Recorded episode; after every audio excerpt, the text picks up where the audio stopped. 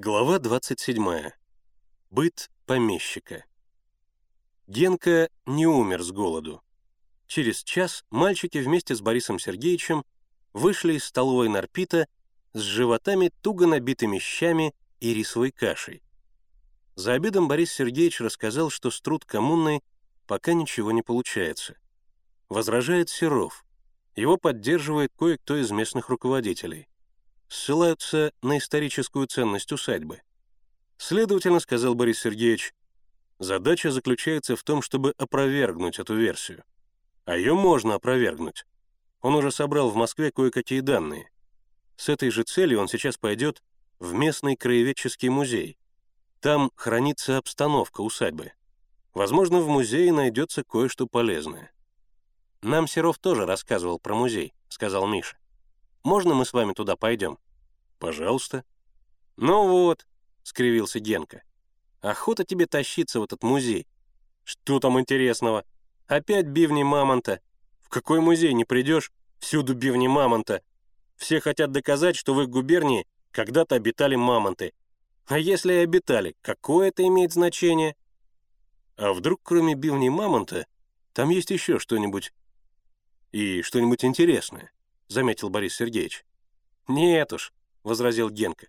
«Ничего, кроме бивней, там нет. Еще, наверное, рака с мощами какого-нибудь святого. Да и в этой раке одна только труха и опиум для народа». «Не хочешь — не ходи», — сказал Миша. «Отправляйся на вокзал и жди меня». «Нет уж, чем на вокзале болтаться. Я лучше пойду в этот несчастный музей», — заявил Генка. Генка оказался прав. Первое, что они увидели при входе в музей, были именно бивни мамонта. Изогнутые, желтоватые, они украшали маленький вестибюль музея, свидетельствуя, что и эта губерния не отстала от других по части мамонтов. От вестибюля по всей окружности музея тянулась длинная анфилада комнат. Каждая была отделом. Отдел животного мира, полезных ископаемых, растительного царства — кустарных промыслов, земледелия, истории края. Впрочем, история края занимала несколько комнат. На одной из них висела табличка «Быт помещика XVIII столетия». В этом отделе и находилась обстановка усадьбы. Это была экспозиция гостиной. За канатом стояла мебель красного дерева, стол, диван, кресло и стулья, обитые темно-красным атласом каминный экран с нарисованными на нем китайскими птицами, большая арфа с порванными струнами, два высоких зеркала с канделябрами по бокам. Были здесь еще три шкафа. В первом под названием «Одежда помещика» стояли манекены в старинных парадных одеждах с медалями, орденами, звездами и голубыми лентами через плечо. Во втором «Досуг помещика» лежали длинные трубки, чубуки, игральные карты, бильярдные шары и шахматы из слоновой кости. В третьем «Отдых помещика» стоял почему-то обеденный сервиз, обложенный огромными пистолетами и другим старинным оружием. Генка комментировал быт помещика очень неодобрительно. «Зачем такие длинные трубки? Как из них курить? Потаскай за собой такую трубочку. Или кафтан. Как в нем ходить?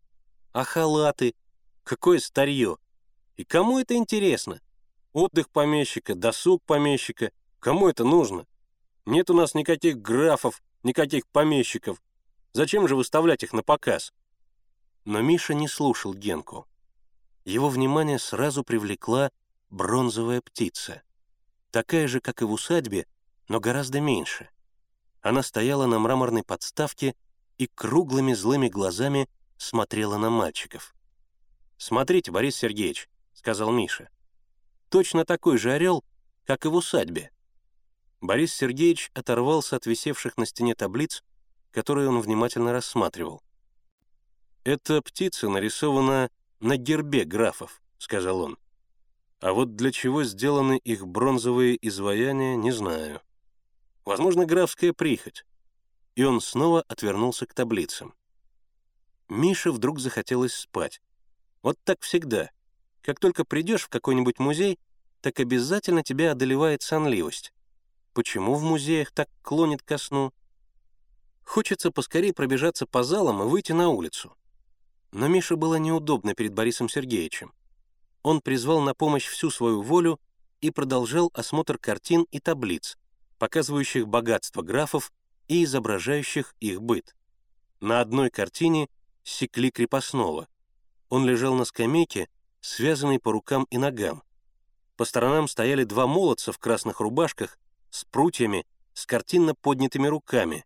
В некотором отдалении сам помещик в халате с длинной до самого полу трубкой в зубах. Затем висела большая карта уезда, на которой разными красками было показано, что графы Карагаевы владели таким же количеством земли, сколько имели две тысячи крестьянских дворов. Крестьянская земля была обозначена красным цветом, а графская — черным. И она представляла собой большой массив по обоим берегам Утчи, вплоть до речушки Халзан, той самой, где убили Кузьмина. Перед картой Борис Сергеевич стоял особенно долго и даже срисовал ее.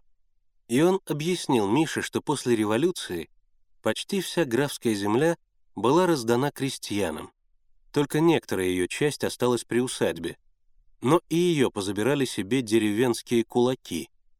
И если будет организован труд коммуна, то кулакам придется землю вернуть. «Как же!» — усмехнулся Генка. «Так они вам ее и вернут. Попробуйте получите у Ерофеева». Была здесь еще одна карта. Она изображала, каким богатством владел граф в России. Кроме Карагаева, у него было еще три имения и помимо этого рудники на Урале. «Безобразие!» — возмутился Миша. «Один человек всем владел, а другие ничего не имели. Ведь это же несправедливо. А правда, что на Урале у него были алмазные россыпи?» «Были», — подтвердил Борис Сергеевич. Старый граф упорно искал на Урале алмазы. Но, кажется, ничего существенного не нашел. Ведь алмазы ценятся только крупные, а больших он не находил. Но через всю историю этой фамилии проходят какие-то загадочные происшествия с драгоценными камнями.